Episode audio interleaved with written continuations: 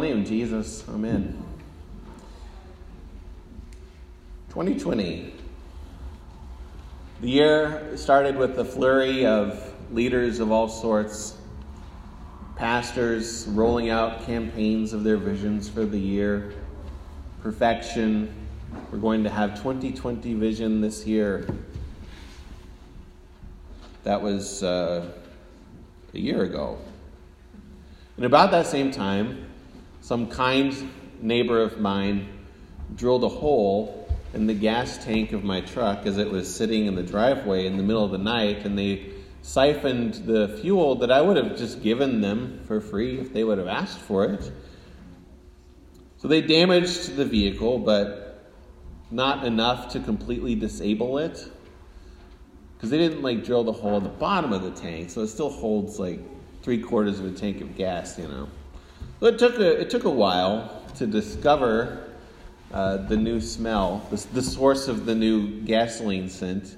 I figured, well, you know, I guess trucks just kind of smell sometimes, don't they? But uh, there was there was more to this.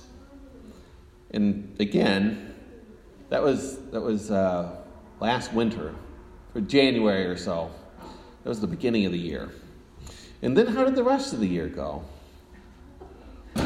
Well, uh, it seems like it's been a whole series of irritating setbacks, like none of which have been enough to completely disable us, but instead we just go around kind of crippled. We haven't seen a flaming comet smash into the earth and cause some mass extinction event. No. But this almost feels worse. Everything is just hobbled. So here we are at the end of yet another year in which we have been completely unable to save ourselves. We can't do it. And we know this. We have a perfect record every year proving this to ourselves. And we've been trying so hard for thousands of years, ever since we first thought that we knew better than God. Don't eat that. Anything else. But just don't eat that one. And we took that as a challenge. We're going to eat what we want, and we're going to do what we want, and we do not care what the Lord has to say about it, and we don't care about His rules. Come on, people. So we're going to whip ourselves up into a frenzy of sin because we don't care what He has to say about it. Technically, this is called antinomianism. And we are all antinomians at heart, thinking that the rules, well, they just don't apply to me. I mean, they apply to everyone else, of course, but me, no way. I do what I want. So, don't be surprised when, it, when we keep having more years that everyone proclaims are the worst year ever. There were other worst years too, though.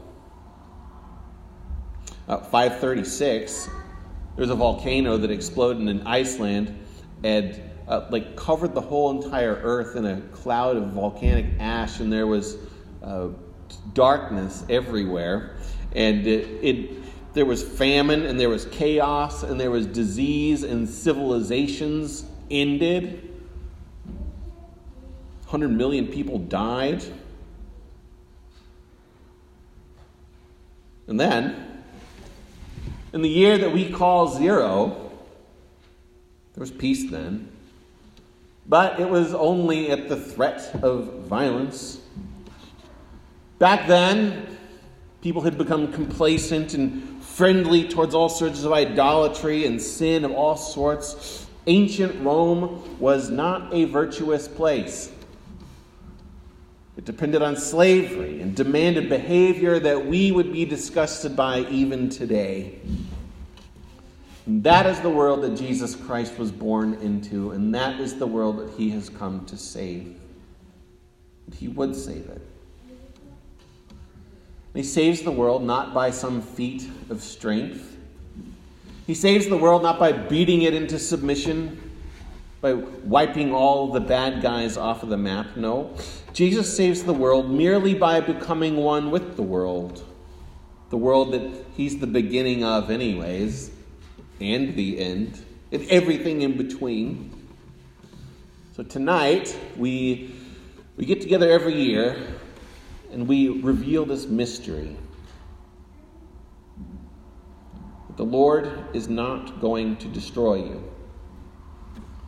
He is not going to demolish this world, but He's going to save it. He's going to save it by taking on what it is and by taking on what you are. God does not need to come and destroy the world because we are already very, very good at doing that ourselves. He does not beat us because we have beaten him.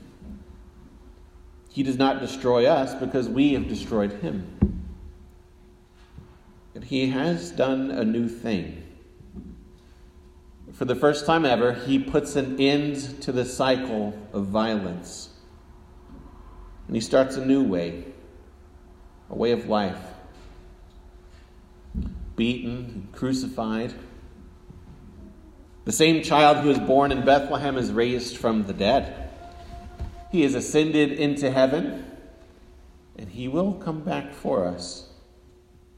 He has not gone off to abandon us, but to bring about a new world, a new heavens, a new earth, to recreate it, to wipe it new, and to make it clean. But this is not just about the world, this is about you.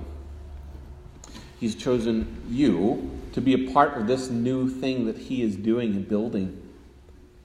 And He's baptized you into it, and He's cleaned you up.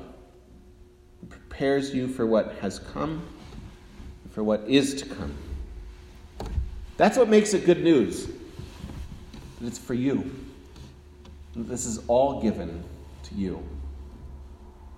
The Christ child is given to you. Hold on to him because nothing else will do. In the holy name of Jesus, amen.